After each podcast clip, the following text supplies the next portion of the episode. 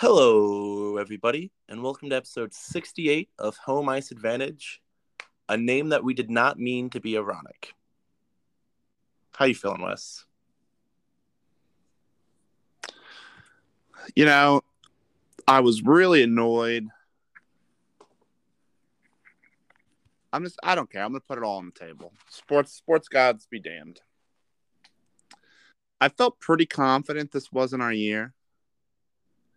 And I felt pretty I felt that after game five in Boston, when I was like, oh, we're just not like I think you won exactly one game where you didn't score first. Um, you didn't win a game on the road. The power play was atrocious. People are kind of, oh, what happened to the penalty kill? Multiple five on threes, like a like the, the, a ton of unfortunate penalties, like the the double minor on a, uh, uh, not Panarin. What's the other one? Not Krejci, Bergeron. Um like that like whatever. Like i was i thought the the penalty kill was really good home and away. Um can i like spoil something for you? I doubt you're spoiling you norm- for me but sure. You normally don't win the cup with your backup goalie um and i think in its simplest terms removed from everything Raanta had to play as well as Shesterkin and did for five games. And you needed to win in those five games. And you stole one game one, you beat them game two, you outplayed them and lost game three. That's the one that haunts you. Shesterkin steals game four, you win game five, and then after that, but do you remember in the Bruins series where I was like, this needs to end quickly? the further it goes, the worse it is. Yeah. Raanta went from playing like a top three goalie to playing like a top 15 to 20 goalie who's backup. And that's not a knock on him. You know, like I'm not knocking Brendan Smith because he only had a goal. You know what I mean? Yeah. Um, but I think in a lot of ways, it sucks. First, it sucked to lose at home. It was awful. Um, I thought the second year in a row too that um, yeah. fans saluted their team at home for an elimination game. This one was much worse because there were no Lightning fans in attendance, and they're all awful the Rangers fans. They're still the worst fans in sports. Have you seen the hubris of I'm glad we lost game three so we can win it in game five? I have, yeah. Just the worst fans. Nobody watched this team two years ago. Nobody watched this team a year ago.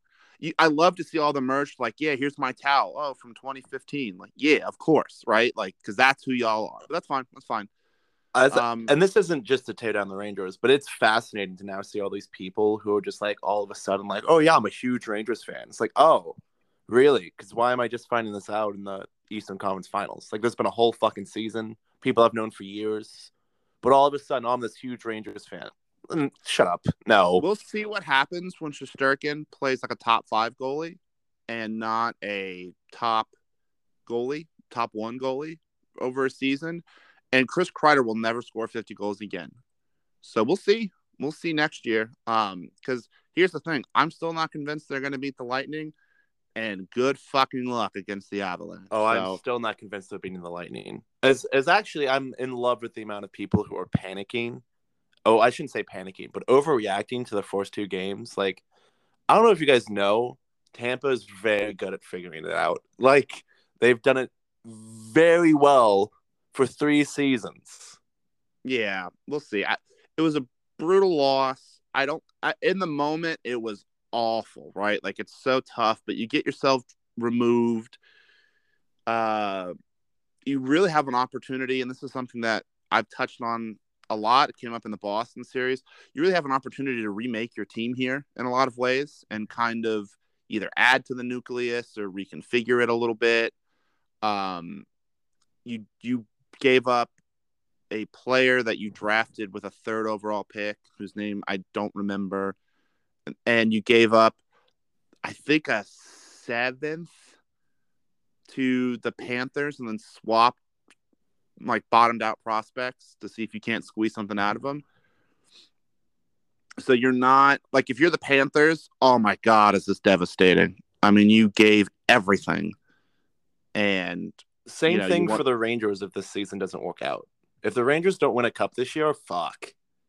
Yeah. So, and they're more successful than this team, but uh, teams come out of rebuilds too early. Whatever. We'll see what happens. They didn't know they were going to. Whatever. The Rangers are whatever. Um, I have I I, want to. I have one more question about Game Seven though before we get too far past.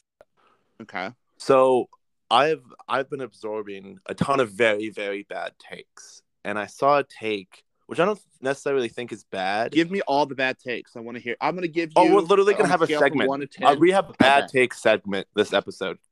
Everyone Okay. look forward to it. But what a take I saw after Game Seven was, you're not a real fan if you didn't stay until the end of the game. And to be perfectly honest, you know, we stayed until the end of the game. Our entire group did. That was that was tough. We were surrounded by Rangers fans in our building, and it was not close. Um, Yeah. it it was. a It was over. It was over fit with 52 minutes left. yeah it, So- listen it was it was painful but we stayed and we saluted the team off the ice there was let's go kane chance the whole nine because at the end of the day they're still our team i still love the team it was still a great season and i don't know i don't want to say you're not a fan if you don't stay but i don't know if i respect you as much as i would have if you stayed what are your thoughts Yeah, I don't agree. Um, it you weren't down two in the third, right? And you're like, well, maybe the game was over. Um, again, Rangers fans are awful, and maybe you didn't want to spend your whole evening telling two kids with Chinese knockoff jerseys to suck your dick, right? maybe that's not how you want to spend the rest of your evening. Maybe you're there with your your wife or your kids or maybe you're just not a person who's into conflict like that right? Um so i don't i don't have an issue with people leaving early in a blowout. It's not fun. It's not fun to- and i don't think it's an indictment to le- like it's awful. It's fucking awful. Oh that was awful It was fans. terrifically painful to have to It sit there was- through through periods and then but leave it, it wasn't even painful because it was over and i knew it was over. I knew like i was like all right we have to have game one Raanta or this is over. And we didn't. We got and, and we knew that very early on that we did not have game one Yeah. Atlanta. so it's whatever it wasn't painful. It's not a big deal. It, it sucks in the moment. This is probably my my favorite canes team ever is that 09 team. This might be my favorite team ever. I don't know. You know what? S- speaking of favorites, what is what is your favorite moment from this entire season, from October until now? What is what is your favorite moment? Mm, So personally, to get your uh, mind going, I mean, I, I there's a couple really good moments. Um, the Boston shutout early in the season, great time. Uh, and then we had the Rangers snow game. That was that was probably one of the best atmospheres I've ever been in. Uh, the Rangers got destroyed, then we got to get, walk home in the snow. Like that was that was a great time. Um, I also very much enjoyed the Jordan Staal hat trick, just because I mean I we I talked on the pod about how we so many players had been close and just no one had gotten it, and then I had personally had a terrible day that day, and then I come home, I get to watch the game, and Jordan Staal's just like, "Hey, Colin, I got you." Hmm. I really enjoyed. Hold on, I'm trying to pull up their schedule so I can just see the scores. I guess off the top of my head, um, the TDA Gordie Howe was a lot of fun Oh my god, I forgot Um, about that. there was that stretch of games where uh Drury had two goals in two games, and uh, what's his name? The bald old guy who used to play for the Leafs was up, and Chatfield was up. Uh, Josh Leivo, uh, was the bald guy. He, he was up. Like he had all these guys up, and they everybody played really well. That like COVID run was a lot of fun. Um, that, that COVID run game, really foreshadowed Chicago going on a run of their own this year. Yeah, yeah. That um, I don't remember if it was a three-two or 2 1 final in Calgary where we basically got slammed. We got choke slammed by the Flames. That goal that had that incredible uh Slavin save that they show in all the highlight packages where he like it like bounced off of him and then was towards the goal and then he like poked it away at the very end. Aho had a like kind of soft game winner in that one, but you won that one. Um the game against the Oilers where Aho basically just fucked uh, McDavid on live television. Aho and and uh, Slavin basically just Eiffel Towered McDavid. That was fun. Um, I had a lot of fun with the three one Leafs win. The Leafs weren't full power yet. Uh, part of that's because they had a really tough schedule early, but they came in. Auston Matthews takes Freddie Andersen five hole. We win the game. That was fun. Um, and there were some of the games late. You know, to be honest, it was so obvious. In hindsight, it winning at MSG twice was fun. Winning with uh, Kochetkov. Remember that by MSG the way. was a lot. Remember those two wins in MSG, but keep going. Uh, so that was a ton of fun. Like this was a really fun team to watch because they really um I don't watch hockey games that I'm not invested in. And I don't even like it, it doesn't I don't have to be invested in the teams, but very rarely in the playoffs is a little different, but very rarely if I don't watch a game from start to finish, I won't watch it. And so for me, like what what I love about this team is that it actually didn't matter if it was a back to back and it was a Sunday 6 p.m. before the All Star break and Raanta had just played back to back and you'd kind of just survived uh, the Devils. You were he was gonna you were gonna go in there and you were gonna get max effort against the uh, the Sharks too. Trocheck left side um, Reimer like and those games like I won't remember those games. I'll forget that goal by next year. I'll I'll forget those random little three two two one games where the Hurricanes just kind of snuck one out. Um, this might sound stupid, but that like 50, it, you lost, but that, do you remember when they put 50 shots on Forsberg and we're down 2 0, scored two, and then Brady Tkachuk came down and scored with like 45 seconds after, a minute and a half after, sends 1 3 2. That was a really exciting game. That's a classic cardiac Kane game right there. Giving you hope, just take it away. But yeah. But yeah, that I think that's the biggest takeaway for me um, I think in, when people look at this in the future, they'll be like, "Oh, well, this was the like this was the first um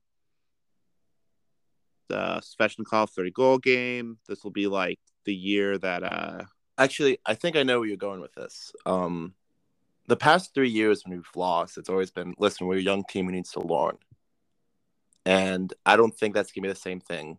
Like this year's gonna be looked back on as if it's the year where we really got into it.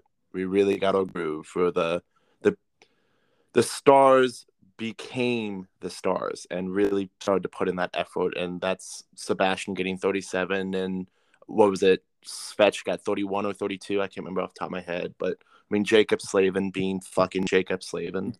The emergence of um uh Seth Jarvis. Winnipeg fast as fuck. Yeah yeah, I think for me, this is the first. This is the first run in the Rod era where you're kind of disappointed in the outcome because you, you made that conference finals off the miracle Brock McGinn goal, right? Never forget. And then you got the the Bruins and was that in the bubble? Yeah, No, no. No. In So fact, yeah, you lost to the Bruins in the conference finals, and then yeah, you beat the Rangers. You lost to the Bruins again, and it's like, well, that was the end of their window. It hurt get, seeing them get smoked by the Lightning, but then the Lightning won the cup, so you're like, okay. And then you lose to the Lightning, they win the cup. It really felt like last year, who came out of the East was going to win the cup. yeah. Right. Which is not Um, true this season. Yeah, this year it feels it feels shitty. It mostly feels shitty because I don't know what to do with it because we didn't have Freddie. What if Freddie shuts them out game three? And two's enough. There was there was a lot of uh and I, I bought into it, uh, admittedly. There was a lot of like, listen, who cares if Freddie's out? Raanta's got it. And, you know, hindsight being what it is, I would have preferred Freddie. And of course, there's nothing we can do about it now. I don't know, like to me too, like I think that was the right line of play, and then the magic ran out. But uh, uh, one of the things they did that really fucked him up in Toronto is they they tried to bring him back from injury early constantly because they have no defense. They have much better defense now. But when Toronto he was did there, the same thing to Jake Gardiner, and it literally fucked his career. yeah. So I don't regret bringing them back or anything, or not like not bringing them back. Like, but it is like uh, I would have liked to see. I don't know. It's what I mean. It just sucks, but like I said, you didn't really invest a ton in it. You did burn a year. There were a lot of RFAs and UFAs. We'll go over them a little bit later. So yeah, I mean it's disappointing, but it's not the end of the world. If you're the Penguins, if you're the Panthers, if you're I mean, Boston has quite literally already fallen apart. Um, Cassidy got fired today. Uh, Marchand has that hip surgery. He'll be out at least six months. Like, I want to say McAvery has some type of thing where he's gonna be out for a while too. So, McAvoy. uh, what what did I say? You said McAvery. Listen, I don't know, guys. What do you want from me? Fuck Boston. But um, yeah, McAvoy has something where he's gonna be out for a couple of months. Like Boston has legitimately fallen apart in, I don't know, a little less than a month. That's whatever. I mean, they have the space to reload if they want to. We'll see. I think it's too early. Like ultimately, it sucks, but I I don't Well- feel like I don't even mean it in that way. I'm saying we're not turning around looking at a rebuild. We're not turning around looking for answers on how we're going to be competitive. So I'm fine. We, we are not Yeah. the Pens who are looking at that. We're not the Capitals who need to look at that. We're not Boston who's looking at that. but you did burn like look you've got two years left now so that's just, that's that's the shitty part you, you burned a year and this it's not a knock on freddie but you didn't have freddie and i don't know if he would have made a difference i you know what that's untrue i know he would have made a difference in six and seven um so we'll see We'll so, see. and we'll actually dive into this really quick. I don't want this to go long because we have a lot of off-season talk about this subject. But what are what are some of your expectations going into the off-season? So you- you already mentioned that we have a lot of UFAs, and then we have a couple um, RFAs as well. you could, in theory, for those at home, Lorentz Necas are both RFAs. Domi, Niederreiter, Stepan, Trocheck, UFAs. And then um, Bear and DeAngelo are RFAs. Ian Cole and Smith are UFAs. And we're going to talk about this a little bit later, but Gardiner's coming back. Got Yeah. one year in him. Of- So, There's a hot take here from me right now. There's going to be some big deal this off-season. I don't know because they're not going to want to. I mean, they have $19 million in cap. I mean, they have more than that. It's like 20. I think it's 21. Maybe it's not because of Gardiner. I I could think be it's wrong. 19. I think it's 19, and he's still on LTIR. So you have 14 or 15. He makes four, not five. So yeah, the, the I mean, most upsetting part about Gardiner, not to cut you off, is uh, you know, my my recurring joke all season is like, oh my god, what happened to Jake Gardiner? Guess who's been cleared to play? Just in time for the off season. that's good for him. I hope. I mean, we could use another guy like him on the second PP for sure. My expectations, if I just a complete shot in the dark, something is going to give with this Trocheck, Necas, uh, Kotkaniemi situation. Kotkaniemi feels pretty certain. Yeah, So see, that's that's one of the reasons give. I think there's going to be a trade. So they, I mean, if you watch the exit interviews, which we'll get into a little bit later, but like they want Vinny to stay, and they clearly wanted Kotkaniemi to stay because he signed that eight-year deal, and Natures wants to play center, and you still have one year of Jordan Staal left. Like you, you don't have the positions for all these guys if they all stay. And then at the same thing involving Jake Gardiner, like you don't need Tony, Jake Gardiner, and Ethan Bear. Unless you're gonna have three offensive defensemen on the three lines, which I don't see them doing. Yeah, they're not going to break up the Pesce. Uh, Yeah. and Chatfield, Chatfield, Chatfield's making 300k no matter what next year. So there, he's gonna, he, he would, he would have to get The blessing, by the way, outplayed. of having Chatfield and Jarvis helping this cap situation next year. So this whole puzzle is a little bit easier thanks to Jarvis and uh, Chatfield. I mean, do, to me, like, do you let Nino and Trocheck go, and do you take a big swing? The, I think. Do you want to get into the post game interviews, or go, go ahead? Go ahead. I'll bring up my Trocheck thing at the end. I, I don't want to dive into exit interviews just yet because there, there was so much to be that could and stuff that needs to be done this off season. So we need to figure out what we're gonna do at center. Um, and that's that's mainly are you gonna keep Vinny or not? Because that that's like the domino. Once that domino falls, everything else will kind of take shape. And then we again need to figure out what we're gonna do on our offensive defenseman. There was no way in my head after watching all the interviews, there's no way Tony doesn't stay. Um, See, I don't know if I agree. really? I mean, what if Philly RFAs him? Uh, Get get into your thing. Get into your. Thing. I don't think. the- yeah, okay. Um. So just in general, what just before we move on, in general, what do you want to see happen this offseason? You don't have to go into detail. Just an overview of the direction you'd like to see the team going to, of a specific role that you want filled, or maybe a type of player you want to go and get. you need and there's only a couple guys who can do this in the league period which is what makes this so hard if i'm the hurricanes i'm making the greatest pitch that i can to matthew Tkachuk. 40 goal scorer tough as shit a little bitch i think and he has legit finish. These the bounce is dried up, the bounce is dried up. I'm really fucking tired of hearing that. I need somebody to get it on their tape. I need to go bar down on somebody just a couple times. And you can generate your chances and all that, and it'll be fine and dandy, things will be great. If you remove the final two games, almost every game this postseason was close. A goal or two takes the game.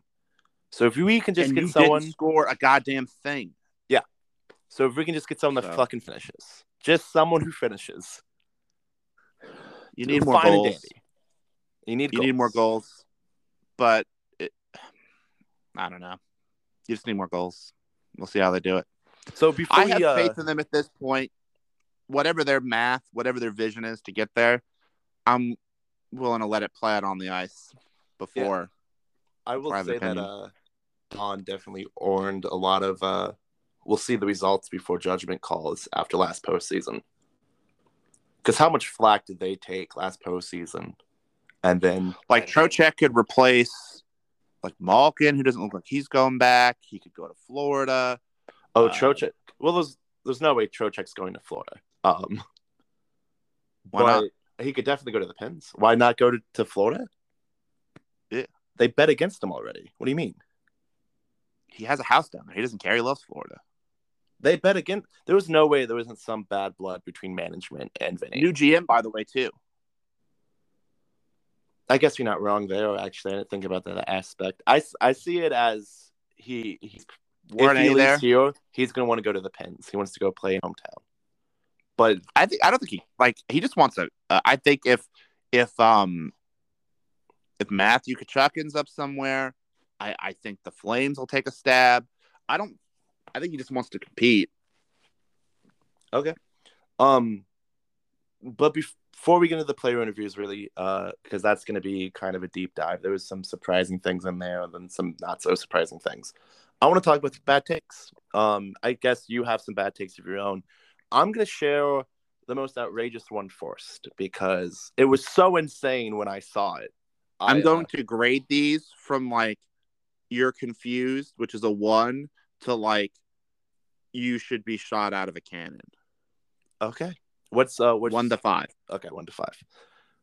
Rod Brind'Amour has passed his mark. He's no longer effective. He has an inability to switch lines, and it's cost us a series win. Uh, four out of five. That the PP wasn't good, and I understand being upset about that.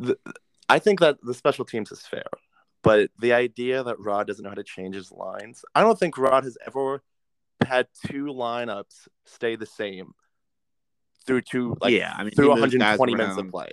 That man That's- never stops tweaking. Yeah, it's what I mean. That's a four out of five. They're they're upset about the power play. That's fine. Okay. So uh this one was more of like someone trying to dunk on us was you know, we all said it before the season, but Carolina made the biggest mistake ever trading the goaltenders to get back damaged goods. Mm, I want to remind you before you answer this that we won the Jennings trophy this season. that's a three out of five.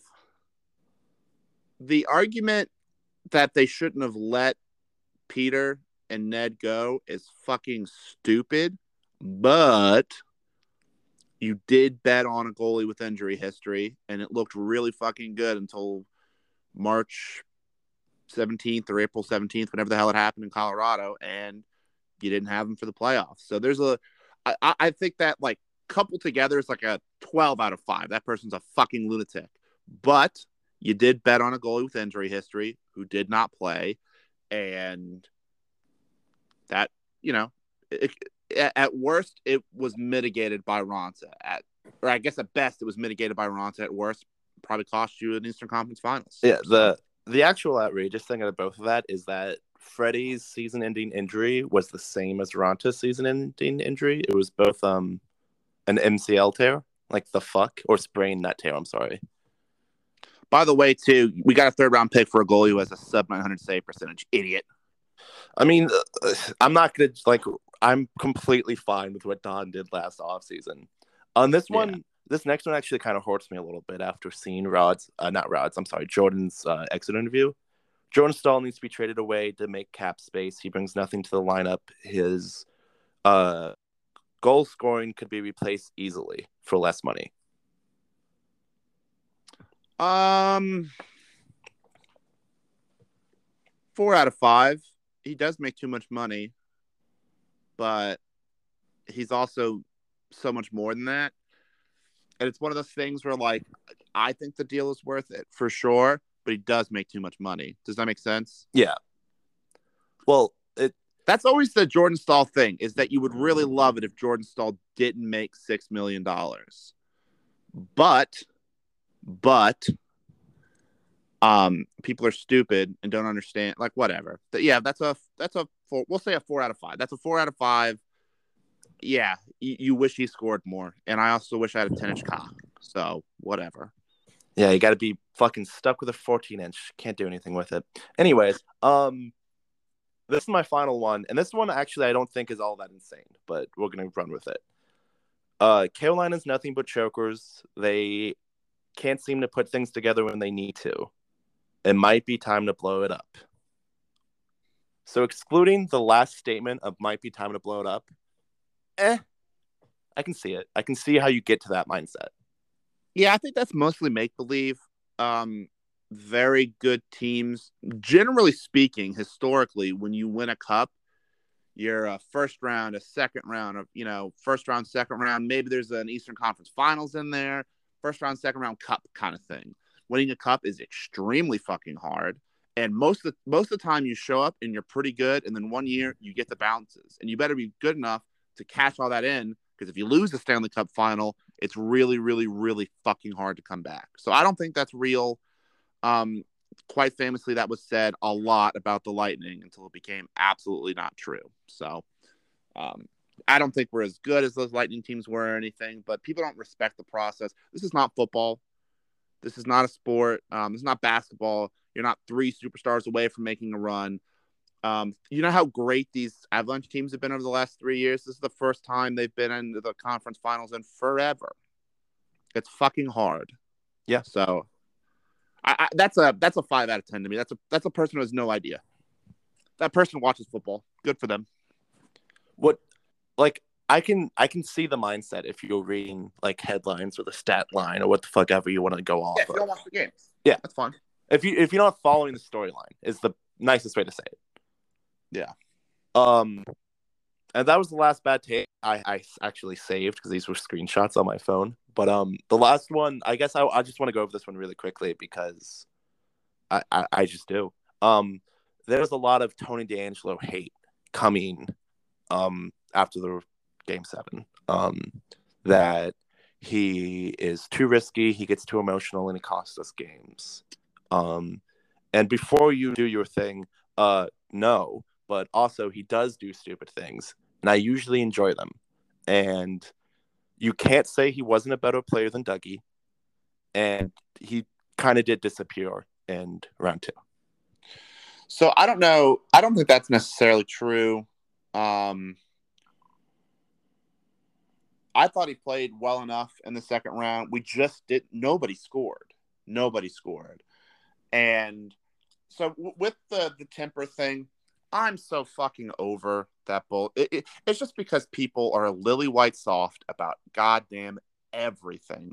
Like, do do Bruins fans vex about Marchand? Maybe when, once he's suspended, but do they give a fuck when he's not? Absolutely not. They don't give a fuck. Like that's just part of what those guys do. I'm gonna go ahead and spoil this for anybody who doesn't know this. Those guys are really goddamn good, and they do a lot for your team. And Broad, Rod, Broad, uh, Rod brought this up in his interview. Like the guys in the locker room appreciate what he does because he's a step more physical than everybody else. So you know, we could sit around and, like I said, we could clutch our pearls and gasp when he throws this stick to to to stop a Marchand goal because it was going to count anyway. He didn't want to see it go in the net. We we can gasp when he tells that bum fucking Mongol. You know who that guy reminds me of? Who's the fucking retard who kills the cat petting it? What book is that? I don't know the fuck. Ah, It's not, it's not This went Prep. so deep, so fast. Whatever. That's what Gallant looks like. He looks like that fucking idiot. He looks like the dude from the Goonies. The dummy. This went Like- so hard on Gallant, but also fuck Gallant. Um, Like I like that's like every championship team has that. Every I'm single also- fucking one of them. I'm I'm also stuck. This is a hundred percent, and I don't mean to make this political, but this is like you don't like he likes Donald Trump, and like whatever. If you don't like Donald Trump, I don't care. Uh, but most players you enjoy, I shouldn't say most, but more than a couple players that you're a fan of, and you're like, oh my god, I would do anything for them. Guess what? The Republicans. Guess what? They like things you don't like. I, don't, I don't think that matters. So like he put it best in his exit interview, and I'm going to paraphrase, but he was like, "Yeah, I like to think." I'm, I'm paraphrasing Tony DeAngelo here. He's like, "I like to think that people who gave me an honest to kind of be, you know, more than I'd been in the past, and and and and to be myself and not get caught up in the rigmarole, that they got their money's worth. And if you never really gave me a chance, then such is your right. Enjoy your life, right? At this point, and he could always fuck up. That, that's always in play. But at this point, I don't really care. Like you said, it, it to me, there is a lot like, hey, if you're a person who no matter what can't get over, like forgive a person for A, B, or C, like you're just not a good person. You're like an old Christian lady. Yeah, and they're like, well, I don't know. What are they going to start doing with the dogs if we let this happen? You're that person. And here's the thing such as your right to be that person. But I'm not. I like like I, I this came up during the the season. I'm I'm done defending and paraphrasing and like you know, hey, actually, I, am talking specifically from this angle. Like, I don't care. Tony DeAngelo's my guy. Uh, I'd like it if he if he does prove with more time. I imagine. Do you remember when Michael Vick first came back and was like really good on the Eagles? Yeah. And there were a lot of people since that happened, and I don't know if you would consider actual dog fighting better or worse than like racist insults. I would definitely consider it worse. but that guy has like it's been a very long time. You know what? He's out of the spotlight and he still does work with uh the American Humane Foundation or whatever. He's still up. He still talks about like, you know, I don't think I've earned it yet, but I want to get a dog again one day. And I really want to like and I hope that that's TDA's like I hope he's not a Evander Kane. right? I hope he doesn't sign a deal and and and he's back on Twitter like fuck the snowflakes. But um by the way, if you try to fight TDA outside of PNC, you and I are also gonna brawl. Yeah. But uh but yeah, I'm I'm tired. Like like and what do you say to the people who don't like you? I don't know, man. What do you say to people who don't like you? Yeah, you know what? You're right. You're right. You're right. You're right.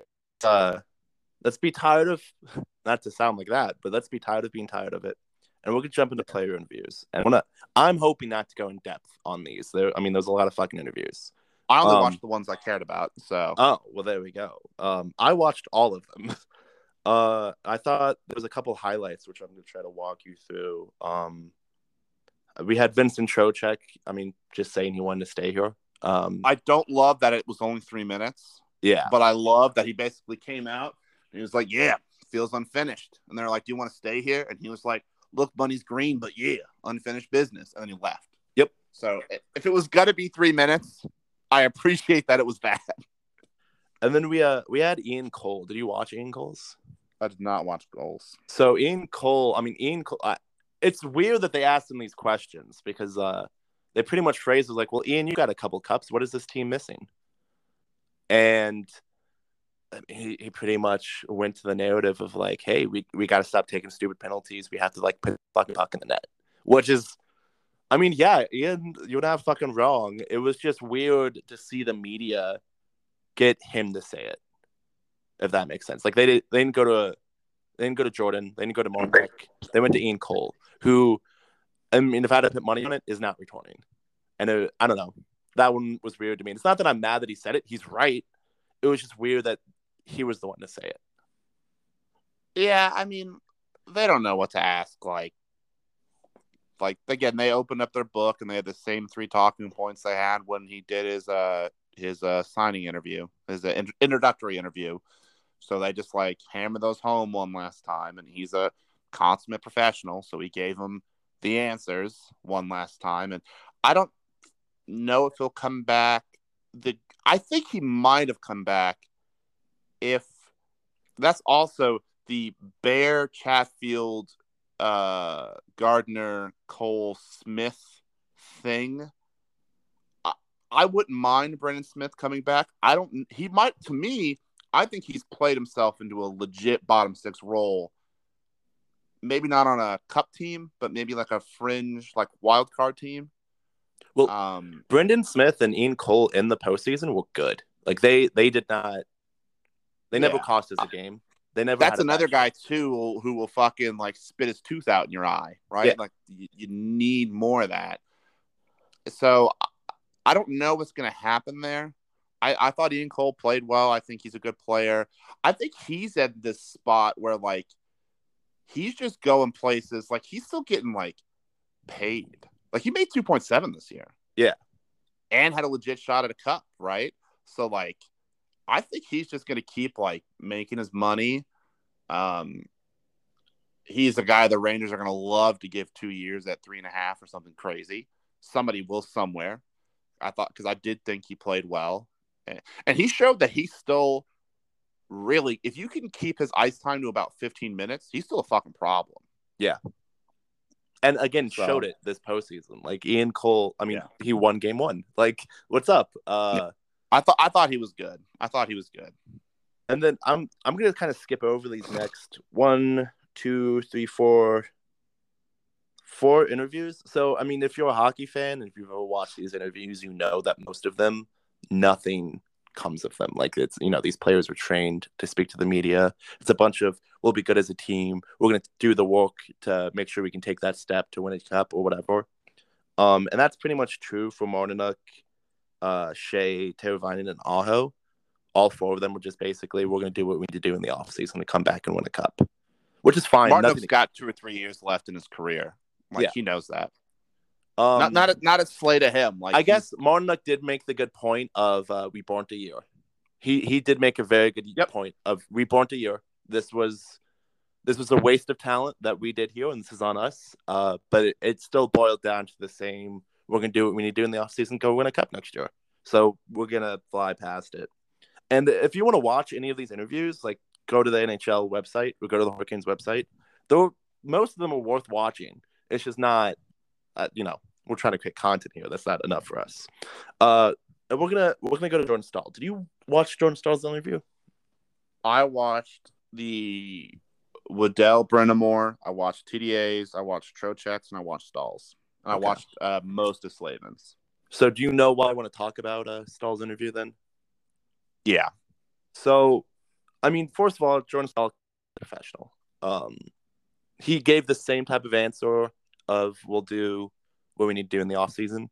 Um, and then it, towards the end of the interview, went to a place I didn't expect. Um, and I, I feel this is going to be true for the entire fan base, where I, I believe it was Chip Alexander. I, I don't know off the top of my It head. Um, it was Chip. Okay, so Chip asks him, you know, for those of you who don't know, Jordan Staal has been in Carolina for fucking ever now, and Eleven. or 10. Yeah. 10. no, ten of next year's eleven exactly. And his the contract he's currently on is would not be allowed in the modern day. Uh, so his contract ending next season is like a thing. It's like a milestone. It's I don't know how to phrase this. Yeah. Um, and I guess Chip asked him. Chip asked him, you know, what what are you looking forward to do next season? And Jordan said something that you know kind of kind of kind of worried me. Of you know, I really want to end this contract out with a bang, and then we'll see where we go from there. And that's not that's that's me paraphrasing. Unfortunately, I don't know his exact wordage, but it was along those lines. See, I don't think so. Because the question was, has there been any talk of an extension? And he was like, no, it's not something I've even thought about. I would like to end this contract with a bang. Or, or if he said go out with a bang, I took it as in the context of this $60 million deal. You're right that in the initial I think, it was that- about the contract, but there was a follow up question afterwards. Of, yeah, I don't think this is a story at all. What is he, 36? Yeah. 35? he's old. like those, yeah those guys think about retiring every year and um i don't think it's a huge deal what's different for him is that you have in i think if you had to just play the odds when he's a free agent next year you'll have Cock and Kotkaniemi, Drury, Necas, Martinook, Lorentz, you wouldn't. Pl- I don't think you should play Jordan Staal on the fourth line anyway because you want him on the ice more than that. Um, Fast will be gone. Uh, if I had to guess, Nino probably will be gone. It may get to a point where there's not a spot for him, and you can't move Drury to keep Jordan Staal. You can't because of the money that you're gonna that you've already given um Kotkaniemi, like he can't be any lower than a third line center. Um, maybe just doesn't hit, and then he's the sec. Like, I think that's where he's coming from. I Uh, do so think that you he, realize that you just told me I don't think this is a story, and then proceeded to tell me why it's probably gonna happen. but it, but that's why it's not a story. Like, hey, Tony, No, but that's what sign I a deal this year? Yeah, Like, I'm gonna at- sign a deal. like, yeah, he's gonna sign a deal this offseason. And like, if you're Jordan Staal, every year you're looking at retiring, and you're gonna get to a point where I think if he took a legitimate defensive step back, I think he would retire. It, it sits with a lot of the. Nobody wants to be Brind'Amour. Nobody wants to go out that way. Yeah, fair enough.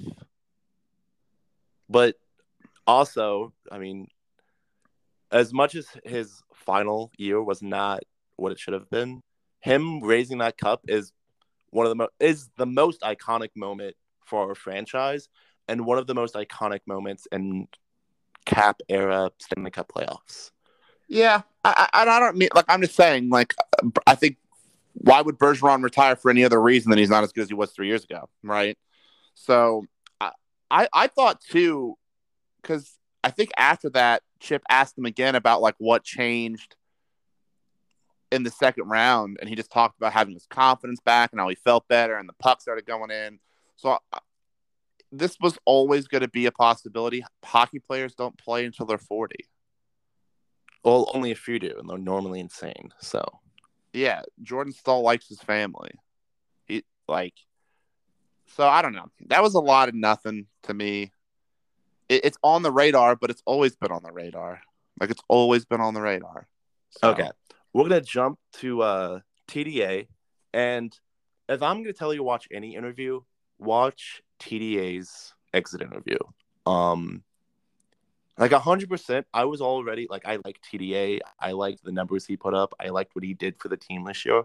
After watching this interview, like I like Tony DeAngelo, the man. That was it was a great exit interview. Um, from the way he talked about the fan base to his original conversations with the team when they brought him here to how much he wants to stay and how he's a loyal guy, all of it, the whole nine. I loved every second of his exit interview. You know, it's funny. They gave they give out the the Vasicek Award. Yeah, and they gave it to Andre, and I'm sure he he's an easier interview, and he's pretty friendly and funny. And I assume there are some media types that do not fuck with Tony DeAngelo. Yeah, but in terms of giving you shit to write about, and we'll also spend 13 fucking minutes with you.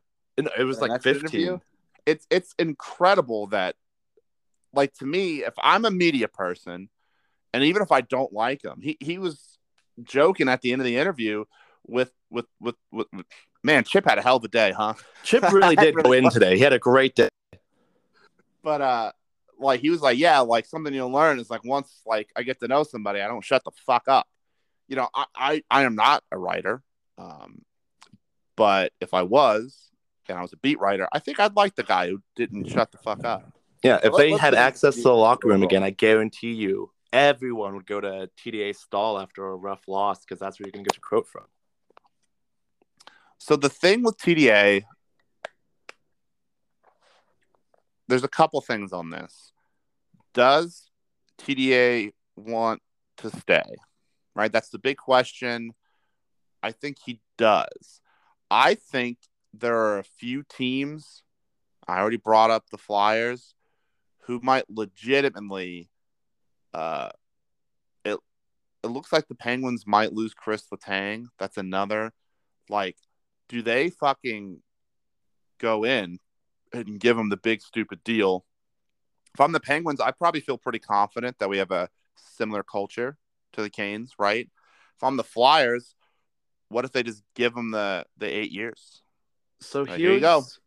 Here's why I don't see that being as big of a problem. Um, and it's, it's, it's from Tony's interview that I, I'm getting this impression is uh he knows Tony DeAngelo knows that a contract really means nothing. I mean, yeah, you'll be paid out, but that doesn't mean you're going to play because he already signed that big contract once. He's already been through this. It was only and, a two year deal in New York. Well, that's not like big money. Yeah, I think with a lot of these, I think fans very much overthink hometown discounts. Like if I thought we were within a million of the Devils, Dougie stays. If we were within a million and a half, maybe he stays. If somebody offers three million more than you do, bro, a, a year, bro, that's a lot of fucking money and then he's so gonna have to I'm go like, through. Oh, look, he's a racist and being booed in his own building for a little bit. That's that's. I think we have a lot on our side in that case. Is Tony I settled? Just think if, I've seen four for five, four for six floated around. I love both those numbers. What if somebody goes seven five? Mm-hmm. We'll find out. but I, I, I don't know if teams are going to want to take that risk of turning. They literally signed Evander Kane, bro. I mean, that's the Oilers, and the Oilers want to win. But do you but think? the Sharks have done it too. Like, I was, do you really think that a multinational company, like I'm forgetting, I'm not forgetting the fucking name of the company that owns the Pens now, but do you really think they want to have to deal with that? They're owned by the uh, the Red Sox people. Yeah, I can't remember the name of the company. Yeah, I mean, if they'll win, they'll do it. They had like the Red Sox who employed uh, Manny Ramirez. Yeah, I think they'll get the fuck over it. You know what? Fair enough. That's didn't even think about it like that. Um, next we're gonna have Martin Necas, which is Hold on, gonna- I'm not done. I'm not done on the TDA thing. There are a couple th- more things I wanted to to touch on briefly. I love that even in the exit interview, boom, best fans have ever played in front of. Boom, I thought they were the loudest building in the NHL. Boom, just let it tell them, Tony. Tell them. Let them all know, Tony. I loved it. Loved that part. Um, I thought he did a good job of not overstating the power plays issues because they did have chances, but somebody had to finish. Really, Teravainen was our best finisher, and we just weren't going to win the cup that way. Yeah. And I do think, and he talked about too, and I think this, I think this is big. He is a little more skill away from having like 15, 20 goals. Like he is so goddamn fast and he's so fucking smart and he hits these crazy passes. So now the defenseman has to cheat to the shooter and he has he's got the opportunity for so many backdoor tap ins. If he gets just a little more finish, which he talked about, just a little more finish, look the fuck out. And then one one final thing that's not TDA specific, but I do think at this point the Hurricanes have genuinely established a reputation as a. So let's look at the Oh. Waddell era. I know exactly where you're gonna go. With this. Okay, keep going. You you brought in Peter, who was a failed starter, um, made that work. You brought in uh, Reimer, you made that work. You brought in uh, what's his name, Dougie Hamilton, right? Dougie Hamilton was, I mean, he was always playing below his potential. Played to his potential, left and played below his potential. You brought in Freddie Andersen. If he Freddie Andersen doesn't get hurt, he's a Vezina finalist. You brought in TDA, made that work. The only reclamation project that I, the Bear thing has gone a little bit off the rails, but I think the Canes view him as more of a project than a like, than as a Yeah. reclamation. Like, I also don't know if you can really judge this season because of how hard he got hit by COVID. Like that's yeah, the the Bear thing, he looked so good. COVID looked, he did look foggy, and I know that's kind of like stupid and like, what does that even mean in the context of hockey? But he did look like it was like, oh, he was just sharper, getting to that spot or winning that battle, and then you could you saw it come back, then he got hurt again. So I do think this is just kind of like a a lost year for him. That that makes me think that he is his skating is more max effort than it like like Brady Skjei's skating is not like he could skate forever like that. Like uh, Brady Skjei is a guy who may never lose a step. Uh, to me, it means that Bear has to like switch gears to get to his top speed. If that makes any sense. Yeah. which is fine. There are plenty of players like that. Um, plenty of very successful players like that. Uh, but at this point, we I think we've made a really Martinook was spare parts, right? Uh, we've really kind of made a, a good case for come to Carolina, get your shit going again. I wonder if that puts you on the market for Evander Kane. Um, I do think you play with fire with that, but I don't know. I mean we've been Um, doing that, so By the way, that's a fucking guy who can finish. That's all I'm saying. that's all I'm saying. Um, and he's got a little bit of that snarl. That may be a little too much character. I'm a big.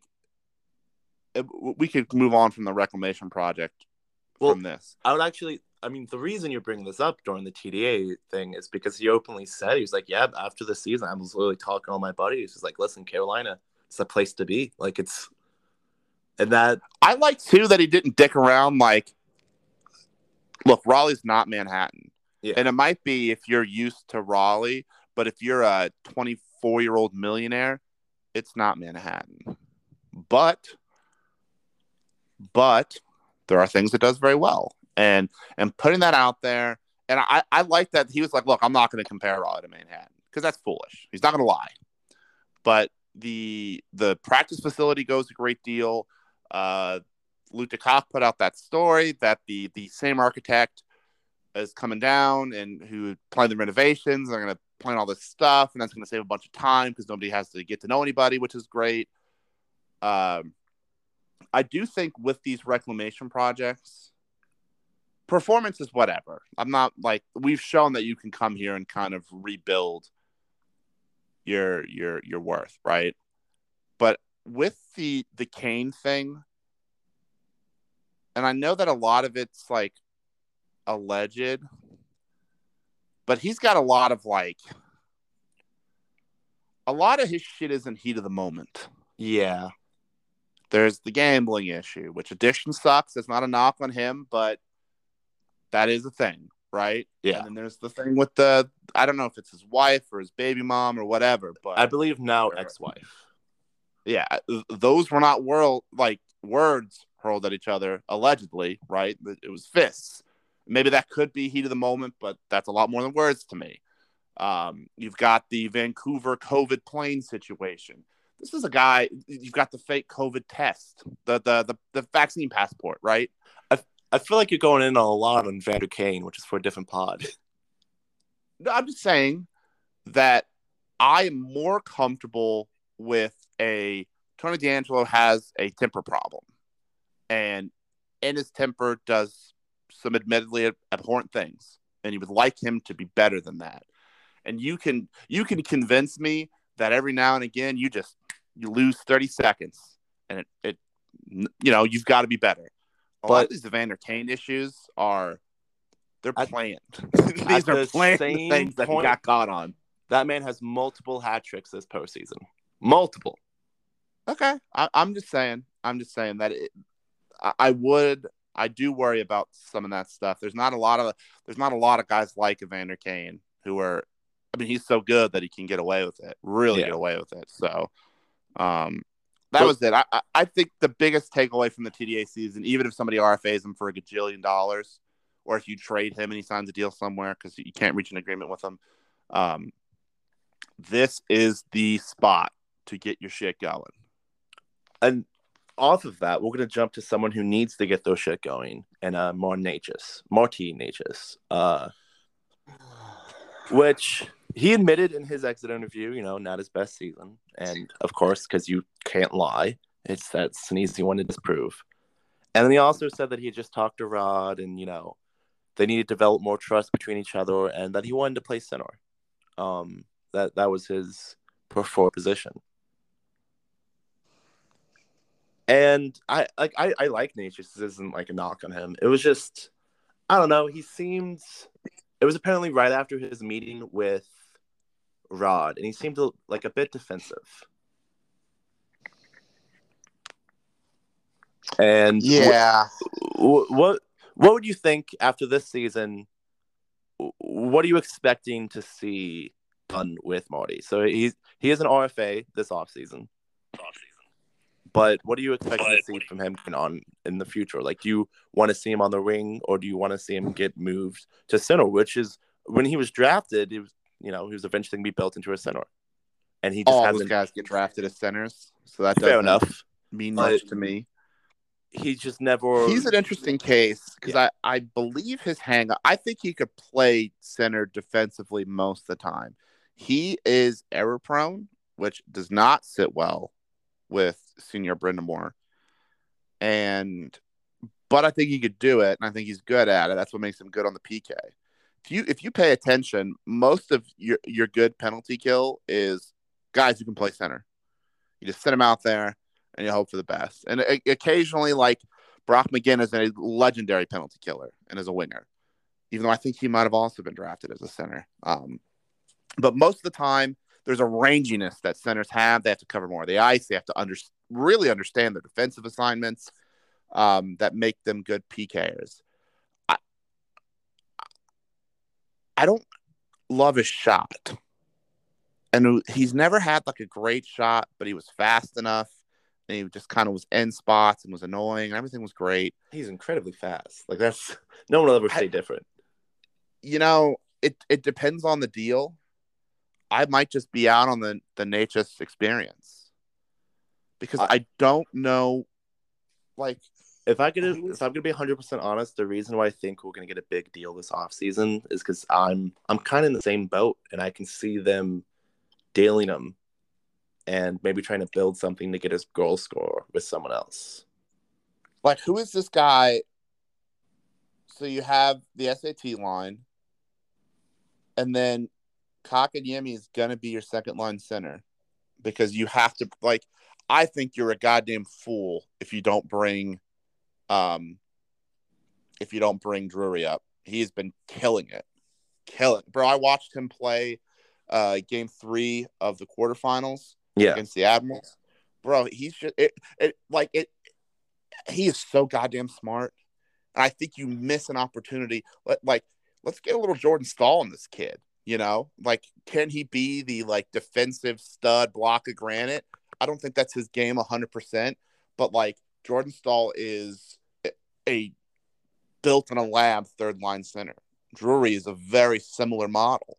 Let's let's make that happen. You know what I mean? So with that guy looming, if you lose Trocheck and you lose Nino, your second line would be what? Jesperi, Marty, and then Jarvis or uh, Svetch, depending on how they want to break I, it I, up. I would assume Svetch, if I'm going to be honest. I think Rod really likes the Seth Teravainen Aho line. And then your third line will be Staal, Fast, and maybe Lorentz. And then your fourth line is what? Martinook, whoever and whoever. Yeah, I don't think we really know that yet. That's gonna. There's a lot of questions. So I just don't see where. But so let's look at these top two lines because he's not a third or fourth line guy, and I can feel for him on that. Who is he beating Mm-mm. out of Aho, Svetch, Teravainen, Kotkaniemi, and Jarvis. He's that sixth guy, but we've just talked about how you need a goal guy. You need one more dirty fucking goal guy. Well, here's here's the thing. Do we want to pay Martin Martin Necas? God, I apologize. I don't mean to keep butchering his name, but do we want to pay him to not be what he wants to be, or do we want to deal him and then use that money on a goal scorer? I bet you get him on a bridge deal. I mean, a lot of these deals are going to be bridge deals. There's going to be a lot of you know one two year contracts this season and next season. Yeah, I think you get him on a bridge deal, and maybe figure it out from there. But I don't, I don't know. Like, I would move him because I think he can still be a good player. Like this might sound crazy, but you know who I think he would be like, where he would be super good and get the opportunity to flourish. Where he would be nasty in Arizona. I don't think that kid wants to play college hockey. I, I don't think he cares, to be honest with you. I think you like get him on that deal and you like give him he'll be PP one, he'll be their two C, or he could play one on the like first line on the wing, and he'll do his thing. I think he would be great there. Or um what's another what's another good like rebuilding team that he could be on? We're not gonna trade him in the metro. I'd, I'd really like to keep him out of the Atlantic, but he could go to the Sabres, but I don't think they're going to want to. good cheap. You might be able to pull some strings with the Wild.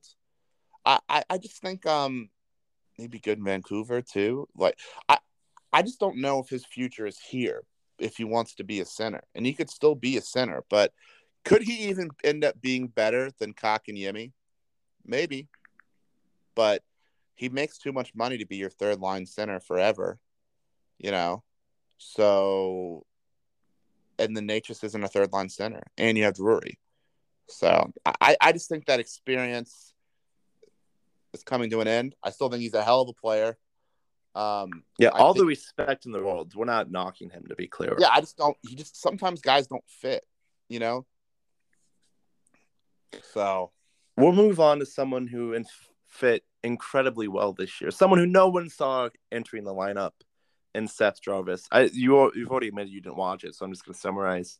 Um, as it turns out, he uh he had a pretty bad concussion. I saw the clip about the concussion, and that's it. Yeah, so it w- it was a really bad concussion. He doesn't remember uh getting hit. He doesn't remember going to the bench or being taken off the ice. He says he, he remembers watching parts of the game in uh Bill Bornstedt's office, which is right off the uh, locker, and then he kind of remembers Kotkaniemi driving him home, and he doesn't remember anything else until like n- after the sun went down the following day, which is scary. Um, but he's uh, reportedly he now has no headaches. He's doing fine. He's doing better. Um, so that That's I going to be a risk in his game. He is a smaller player, and guys are going to square him up. yeah, I mean, I we've said this a lot this season. He puts himself, he puts himself in every situation possible to get the puck towards the net, That's and because of his size and his youth, that's going to lead to injuries until he can get big, or if he ever does. Yeah, I mean he's not growing three inches. So. Yeah. I mean, maybe who kn- uh, he's still young. He's, uh, but uh, highly unlikely. he he is what really complicates the Necas thing because it's so much easier. I like that first line of Teravainen, Aho, uh, what's Jarvis? his name? Fast as fuck, Jarvis.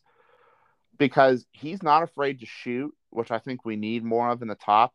I think he's got a good shot too. He's got a really good shot. When when he gets that little second, he's fucking spooky. He is scary good and very accurate.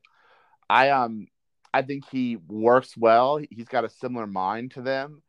I, I- and I think those are you know, I think Nate just plays well with that with those guys too, but I think Jarvis is better and cheaper. And is a winger through and through.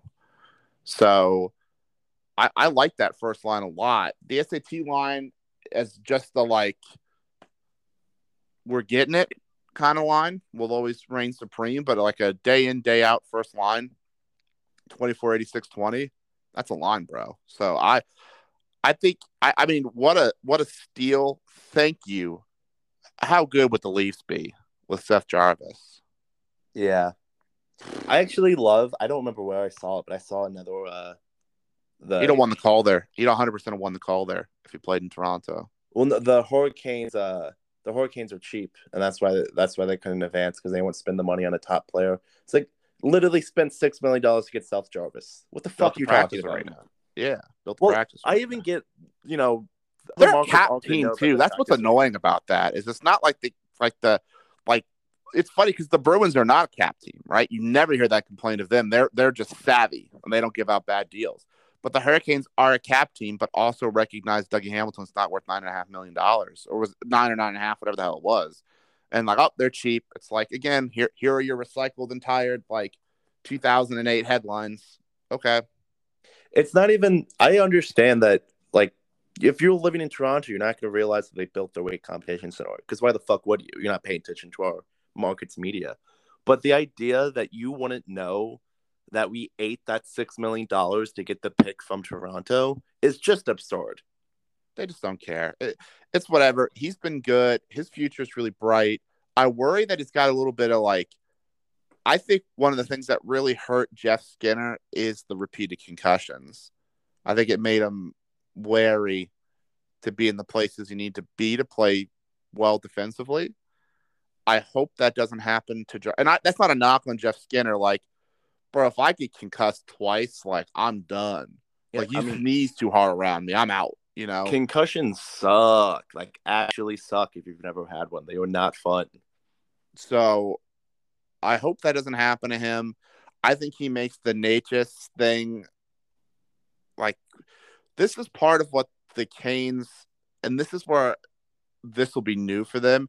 You're going to have to make hard decisions that are not of future value. that are of today's value.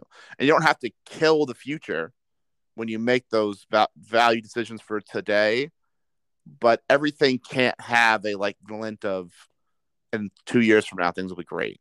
We are now at the part of the the schedule where what can we do where we're good today and we're not awful tomorrow. Well, that's also where the finishing thing comes in. Because when you're building those deals that are like in three to four years, this deal is gonna be fucking amazing. You're not thinking, oh well, we're gonna have a finishing problem in two to three years. Like, but we're now facing that reality. So it's time yeah. to make that move to get it. Done. Yep. We'll, we'll see. We'll see. So I think I'm gonna take a stab at what I in terms of I think it's pretty easy to keep Lorentz I don't know if he'll get a one way deal. Um, I don't know if he'd want a one way deal. I think he's an NHLer, but I don't know if he's an NHLer on a cup team. So I don't know. Um, I think you will reach a deal with and you'll probably trade him. I think Domi's gone. I thought he was fine. I mean, he won game seven. I thought he was a good player. Um, I think he is a good player, but I just think he's going to make way too much money. Yeah. And, and and he's not like our top six is pretty fucking set, and you don't need. Do you know you know who Jesse Blake is from the uh, Steve Dangle podcast network? Yes. He does or did. He might still be doing it. You want to hear a funny story? That leads into my point. So sure. He, Only an hour and ten a, minutes in. Keep going. At, at, this point, it's just a blowout because this is the last podcast we're going to do for a while. Um, oh. Okay. Yeah, I don't. I, we might do one. Well, yeah, we're definitely going to be taking a break here. I go what you're saying. But um, so he did this series where he took over the Buffalo Sabres in NHL 21 or 22, whatever, whatever, whenever he started it, the most recent NHL, and he tried to build them a cup team, and he got fired after uh seven years. So then he started a series. It was called One since 67 and he was going to take over the Maple Leafs. I think he went 20 years. And um, he was going to take them to a cup. And they a they never won the cup. Auston Matthews retired without winning a cup. And his, I'm sorry, I shouldn't laugh. But one of the things that he because what he was doing is he was kind of fleecing teams and he he basically had a first line, a second line, second line, and a third line and he kept getting bounced in the first and second round. And one of the things that he came to understand, and I think they made the cup two times and then lost. But one of the things he came to understand, and I think this is like the kind of where the Hurricanes need to take a step forward in roster construction, is it wasn't about having two second lines, it was about having a really good third line and a really good fourth line. I think the Hurricanes have a good but not but great, like not an elite. Maybe they have a great but not elite first line. I think their second line, in terms of comparison around the league, might be their worst. Like, I think they have a good second line. I think they have an elite third line. and I think they have an elite fourth line. So Marty Necas is not a third line player, and he doesn't make your your top six better. So see around. You know, uh, that's that's the next step. Is how do you find these? The Hurricanes didn't go out and find another top four defenseman. They found Ian Cole, who was a great bottom six guy. It was exactly what you needed. That's where we need to be moving forward. So the last exit interview is the uh I guess like you can call it like the management interview. It's Rod and Don together. And I, I don't think anything like new or exciting came out of this. It was you know, uh it sucks we lost. Uh we're hoping to keep everybody. We'll see you next year. Do you have anything from this that you especially want to talk about? I loved that I hate when people get injured. Concussions suck. They really do. But I loved Rod getting to a point where he was like, "Hey, like the game is the game at a certain point." So I've recently gotten into lacrosse, and not like into it, into it per se, but I watched last year. I watched the uh, the PLL, and there's a a team. Were you around for the chaos? I was, yes. Yeah. So the, just for those who don't know, the chaos are a team that's not very good. Uh, they're fine, but they have this guy Blaze Riorden, who's a goalie and also won their MVP. So they went on this incredible, like I think they were a sub 500 team in the regular season that won the championship last year. So Carolina Hurricanes. It was just a, it was just goaltending. Some it was goaltending. they like chaos. Anyways, Also, their colors are black, red, and white. So it, it, it was just too many boxes checked. So I, I watched and I watched. Um, they played on uh, Saturday or Sunday and lost uh, last weekend. But there there are there are like I don't like cross checking. I think they should crack down on that. Lacrosse players just swing at each other when they're like leaving the zone, and I mean it's just a baseball swing to the ribs or the elbow. holy fuck. Yeah, it's brutal, and, and it never gets called, so I assume it's allowed. And um, like that makes it like it makes it harder for me to watch lacrosse I think it looks brutal. It's like ever watched like like bare knuckle boxing? Yeah, I can't. Yeah, it's unwatchable. But to some degree, but you watch boxing. Yeah. and and and that's worse or not worse. That's better. But ultimately, like that's the game. That's the game. They've made it as safe as possible, but that's the game. And I don't think hockey's as safe as possible, but I don't think you can get rid of open ice hits. Mark Trouba signed for like five more years. You're gonna you're gonna take those away. He makes eight million dollars, and I don't like the hit was fine. The hit was clean. So people, you, you, know what I think the most annoying part about it is, and we can move on because you're right. Most of their their their thing was like, we'll just have to get better. We'll be back next year. How many people after the Svechnikov hit were like, hey, should should that type of hit just be taken out of the game? If a player's head is down, is the player obligated to, um, you know, if they know they don't know the hit's coming, are they obligated to not run them? Didn't come up once, right? Because it's obviously a clean hit, and everybody in Boston is furious about it, and that's fine. It wasn't on McAvoy; it was on uh, Lindgren. Uh, was it on Lindgren? No, Lindholm? no, no, no. Lindholm, Lindholm, Lindholm was there. So somebody injured top pair defenseman. but um, what was I saying? J- Just that, like, it sucks when you see like a small guy you like get hit like that, but it's not a big deal hit. And yeah, I, I they, like you said, they didn't really have much to say either. I just, I guess the only thing I uh, really enjoyed about the interviews, I don't know, I like seeing Rod and uh, Don interact because we'll never really know what it's like behind closed doors. Obviously, that's like it's just not a place. Uh, so when they do interact together in public, I just always enjoy seeing. Like you can tell there's actual chemistry between them.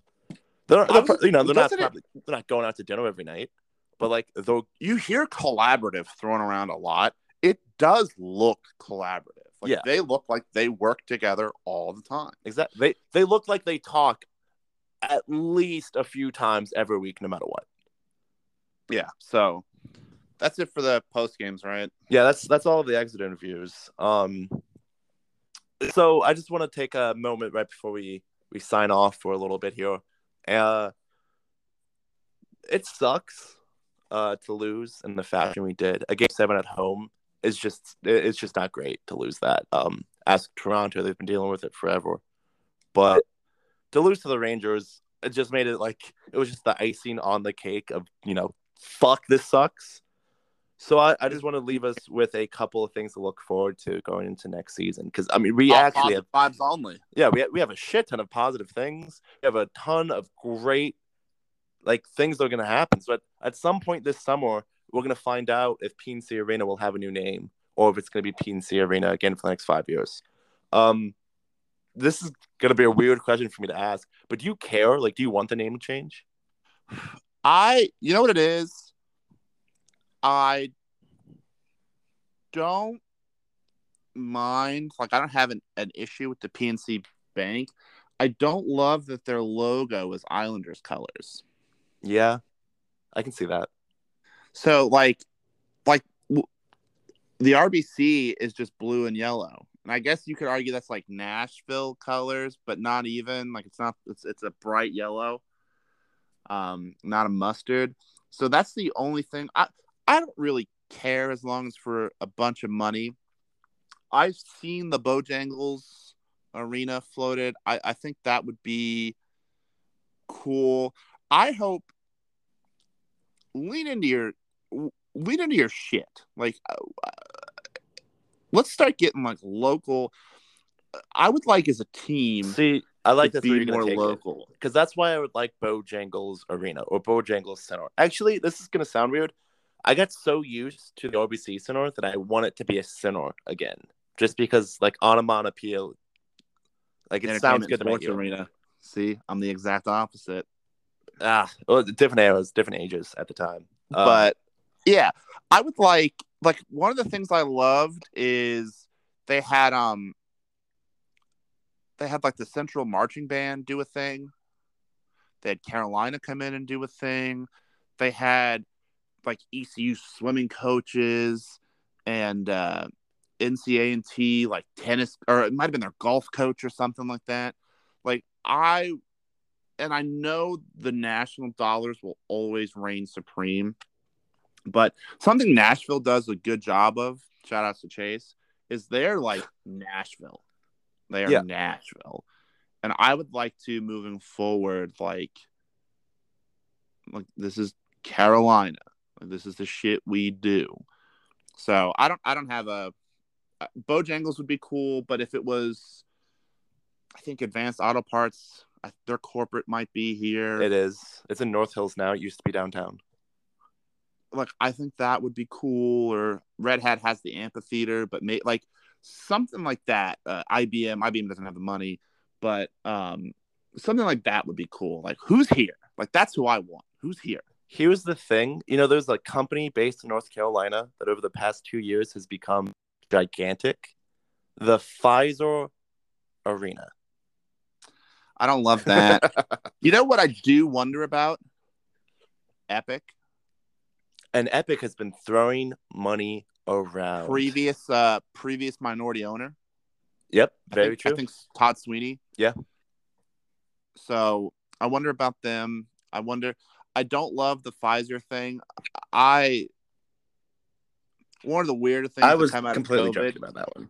Yeah, I know, but one of the weirder things about COVID is I feel like everybody used to be like, man, like fuck corporate medicine, you know, and now like people are suddenly like really on board with these companies.